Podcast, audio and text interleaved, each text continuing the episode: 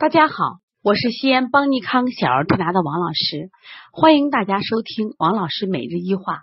今天分享的主题是如何判断你的孩子积食了。在我们临床中，我们发现啊，很多孩子生病都是跟积食有关。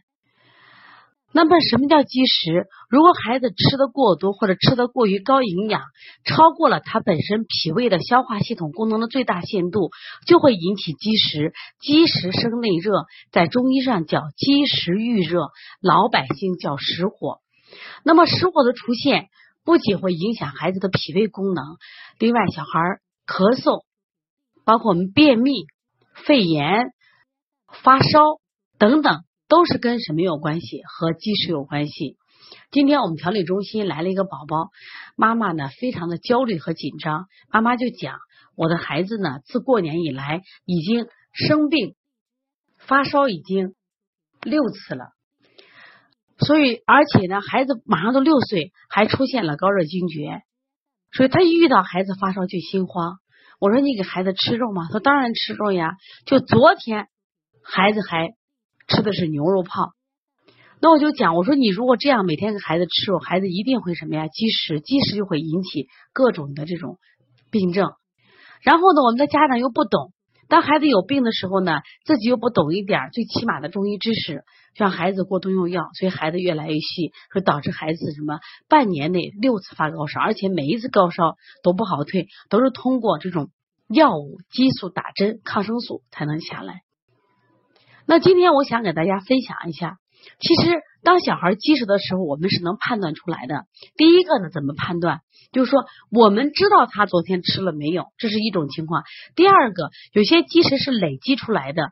首先怎么判断？我们看啊，孩子的手心儿，如果孩子的手心儿啊，平常他会出汗，但是最近呢不出汗了，你摸手心热，而且是干热，你的孩子一定是积食了。就手心热，甚至烫，而且干热不出汗，孩子积食了。如果这个孩子手心热，手背也热，说明你的孩子不仅积食，而且有外感风寒了。那么光这个一点判断还不够，我们可以再结合什么呀？摸摸他的腹部，他的腹部呢一定是什么呀？烫，特别是摸他神阙穴、肚脐这块，你去摸，不仅烫，而且你去拿手去压，它是实的。一般这样的孩子呢，他拒按，他不让你按，腹部烫，一般光积食的腹部烫，背部不烫。如果在外感风寒的话，他背部也烫。另外，我们再看他的大便，大便要么干，要么几天不拉，或者拉了以后它是非常臭的，这就叫伤食了。再看一下他舌苔，他的舌苔呢，第一，刚开始积食的孩子，他不一定舌苔很厚，有些孩子舌苔已经很厚了。家长还在给吃，孩子已经不吃了，家长还琢磨着给孩子变着花样吃，孩子怎么能不生病？所以舌苔厚、白甚至黄，积食就很严重了。另外呢，还有睡眠情况，这个孩子的睡眠情况，这个睡眠很重要。平常这个孩子睡得很好，突然这几天开始什么呀？翻滚、睡觉、磨牙。中医有一句话叫什么呀？就是。我们说胃不和则寝不安，孩子之所以睡不好，就脾胃不舒服了。所以平常睡得很很好，突然间孩子开始睡觉打滚翻，孩子有积食现象了。那么另外还有这个孩子呢，最近突然不吃饭了，你不要琢磨的给孩子变花样。你像这孩子空空，这孩子有积食了，或者前几天孩子突然胃口大开，那你小心该积食了。其实孩子每一次得病啊，都有一些症状给我们，只是我们因为在这方面的知识太欠缺，所以我们就忽略了。往往孩子发了烧了，我们就着急了。其实对于积食引起的任何病都不重，只要干什么呀？把积食清除就好。积食的病在腑上，那么腑的病怎么治呢？腑的病。腑的病以通为用，也就是说以通泄为其功能，为其正常。也就是说，治疗中呢，一定要疏通其功能，调畅其气机，其气机为根本。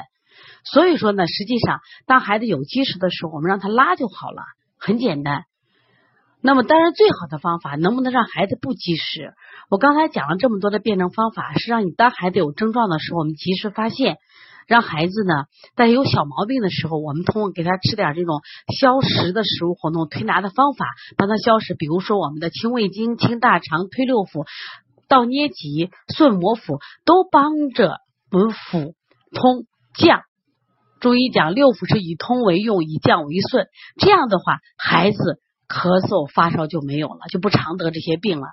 但是关键问题，我们的营养多吃肉有营养，多吃水果有营养，这个观点是错误的。